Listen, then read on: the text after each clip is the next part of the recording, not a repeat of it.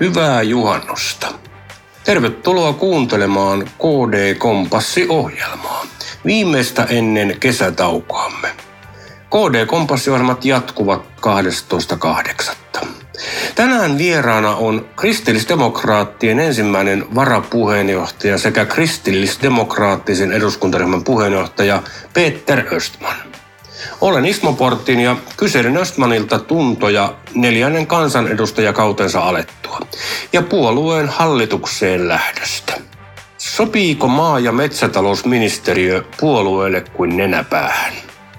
Tervetuloa mukaan.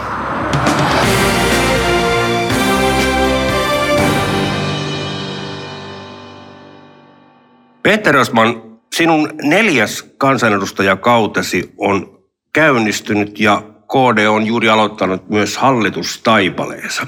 Ja juhannusjuhlintakin on maassamme menossa. Minkälaiset tunnot sinulla on tällä hetkellä? No tällä hetkellä en ole päässyt vielä sillä tavalla juhannusjuhlinta moodiin, että työt jatkuvat täällä eduskunnassa. Tuntuu hyvältä, että me olemme jälleen mukana tällaisessa hallituskoaliitiossa. Aika, aikaisemmin minun urani aikana olimme minun ensimmäisellä kaudella, niin kun osallistuttiin Kataisen hallitukseen, mutta täytyy myöntää, että minulla oli yksi tavoite, kun mä suostuin ehdolle viime eduskuntavaaleissa, että nyt lähdetään hakemaan vaalivoittoa ja että me pääsemme mukaan tähän tulevaan hallitukseen ja arvasin jo silloin, että tämä hallituspohja voi olla juuri sen näköinen kuin se on tällä hetkellä. Kuten sanoit, niin KDllä ja itselläsi oli selkeä tavoite eduskuntavaalien jälkeen olla hallituksessa mukana, kuten on nyt sitten tapahtunut. Puolueen puheenjohtaja Sari Esa aloitti jo itse asiassa maa- ja metsätalousministerin tehtävät. Minkälaisena sinä näet puolueesi roolin näin niin kuin laajasti katsoen tässä hallitusporukassa? No, omasta mielestäni meillä on vahva ja tällainen vai, vai, vahva vaikuttaja rooli.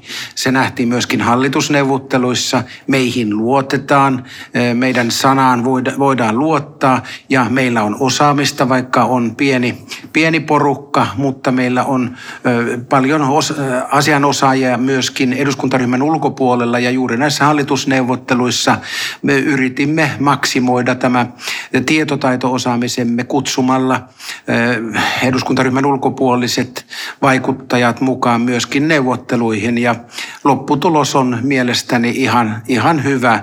Voisi sanoa eh, paremmin kuin kohtuullisen hyvä. Kristillisdemokraattien yksi keskeinen vaalitema eduskuntavaaleissa oli huoltovarmuuden parantaminen erityisesti muun muassa kotimaisen ruoantuotannon varmistamisen osalta.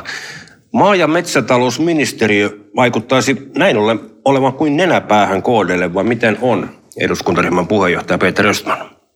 Kyllä se on, on näin ja, ja tuossa kun sanoit, että viittasit siihen vaaliteemaan, niin voi tietysti sitten kysyä, että minkä takia halusimme nostaa sen yksi keskeiseksi vaaliteemaksi. No nimenomaan sen, sen tähden, kun me tiedämme, että se, se toimiala on pitkään ollut kriisissä. Eduskuntaryhmämme on jättänyt viimeisen kolmen kauden aikana vain kaksi välykysymystä ja, ja molemmat ovat koskeneet maa, maa- ja metsätalouselinkeinoa vuonna 2015 vai oliko se 16, jätimme ensimmäisen välikysymyksen aiheesta. Se otettiin hyvin vastaan, mutta silloisen hallituksen toimet jäivät vajavaisiksi. Ja nyt sitten viime hallituskaudella, vaikka keskusta oli mukana, ymmärrämme toki, että he olivat mukana erittäin haasteellisessa hallituskoaliitio kokoonpanossa – mutta eh, siinä jäi paljon asioita korjattavaksi tälle kaudelle. Siitä iloitsen toki, että ministeri Kurvinen asetti tällaisen parlamentaarisen työryhmän, joka on tehnyt hyvän eh, selvityksen toimialan tilasta ja myöskin eh, luetellut erilaisia toimenpiteitä, millä tavalla voitaisiin edetä. Ja tämä toiminee hyvänä työkaluna nyt sitten uudelle ministerille. Oikein hyvä. Hallitusneuvotteluthan kestivät, kuten tiedämme, hyvinkin pitkään, seitsemän viikkoa jopa. Minkälaisia tilanteita noissa neuvotteluissa pidät selkeimpinä onnistumisina KD-neuvottelijatiimillä. KDn eduskuntaryhmän puheenjohtaja Peter Östman. No onnistumisista mainitsisin erityisesti se hyvä, hyvä tiimityöskentely eri reformipöydien välillä, että vaikka aikataulu oli, oli tiukka ja, ja kaikki kokoontuivat aamusta iltaan, mutta pystyimme kuitenkin kommunikoimaan sen verran keskenämme, että tiesimme nämä keskeiset tavoitteet, mitkä ovat tärkeät KD-puolueelle ja lähtisin oikeastaan liikkeelle sitten perhepolitiikasta, että mehän pystyimme ensinnäkin säilyttämään lapsilisä, lapsilisät nykytasolla ja myöskin kotihoidon tukea. Siinä käytiin monenlaisia keskusteluja ja vääntöjä siitä aiheesta, mutta loppujen lopuksi mehän pystyttiin jopa, jopa lisäämään perheetuuksien tukea ja sen pidän äärimmäisenä tärkeänä ja, ja hyvänä voittona tässä, tässä keskustelussa. Sikäli kun me tiedämme, että meillä on haasteita väestörakenteessa ja me, meillä on liian alhaiset syntyvyysluvut, että toivottavasti nämä perhetuet nyt toimii yhtenä, yhtenä hyvänä lisänä siinä, siinä asiassa. Peter Östman, olit yksi merkittävän talousreformipöydän neuvottelijoista noissa hallitusneuvottelussa. Kuinka huonossa talouden tilanteessa uusi hallitus itse asiassa aloittaa? No joo, sanoisin näin, että se Suomen Suomen valtionvelka suhteessa bruttokansantuotteeseen eh, no, näin prosentuaalisesti katsottuna ei ole vielä ihan, ihan pahimmasta päästä, mutta kun se suunta on ollut jo pitkään, pitkään väärä, että julkisyhteisöjen vel, velkataso on jo reippaasti yli 70 prosenttia ja näin pienelle valtiolle kuin Suomi, niin tämä alkaa olla ihan, ihan liian, liian korkea emme nyt suinkaan kuvittele sitä, ettei valtion velka lisääntyisi myöskin tällä hallituskaudella, mutta meidän pitää saada se, ne kustannukset hillittynä niin, että, että se suhde bruttokansantuotteeseen laskee. Ja uskon, että nyt olemme löytäneet sellaisia, sellaisia päätöksiä ja elementtejä ja ratkaisumalleja siihen tilanne oli haasteellinen, kun neuvottelu, neuvotteluja aloitettiin. Me tiedettiin, meillä oli tällainen tiekartta, että meidän on löydettävä menosäästöjä jopa kuuden miljardin edestä nyt tulevalla kaudella, siis nelivuotiskaudella.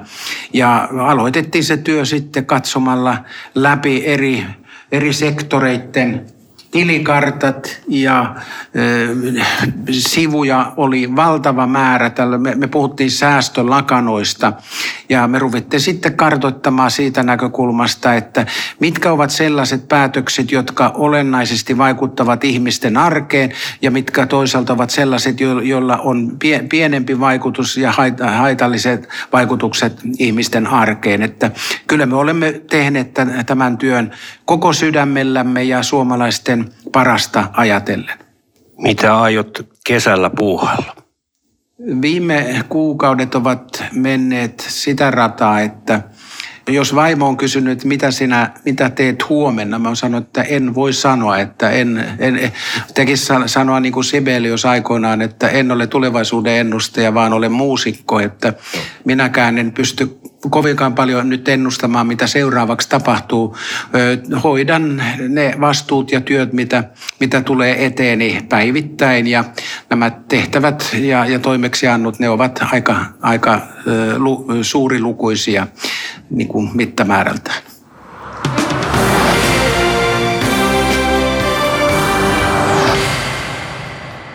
Haastateltavanani edellä oli KDn ensimmäinen varapuheenjohtaja ja eduskuntaryhmän puheenjohtaja Peter Östman. Olen Ismo Porttiin ja ohjelma oli KD Kompassi.